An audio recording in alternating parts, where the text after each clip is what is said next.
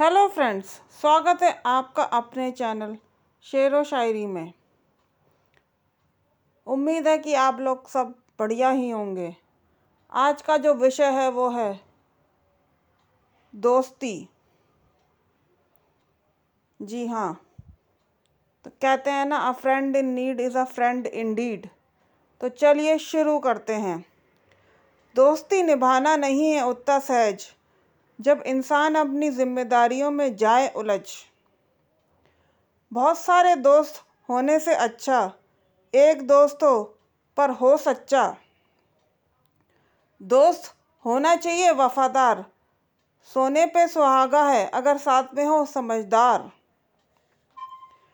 बचपन की दोस्ती होती है अल्लड़, कई तो उसमें जाते भी बिछड़।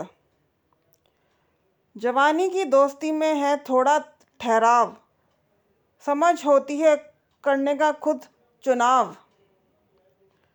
बुढ़ापे की दोस्ती चलती है जीवन पर्यंत। इस समय इंसान अपनी जिम्मेदारियों से होता है उन्मुक्त। दूर की दोस्ती निभाने के लिए लेते हैं व्हाट्सएप और सोशल मीडिया मीडिया का सहारा, क्योंकि होता नहीं और कोई चारा। सुनने के लिए बहुत बहुत धन्यवाद।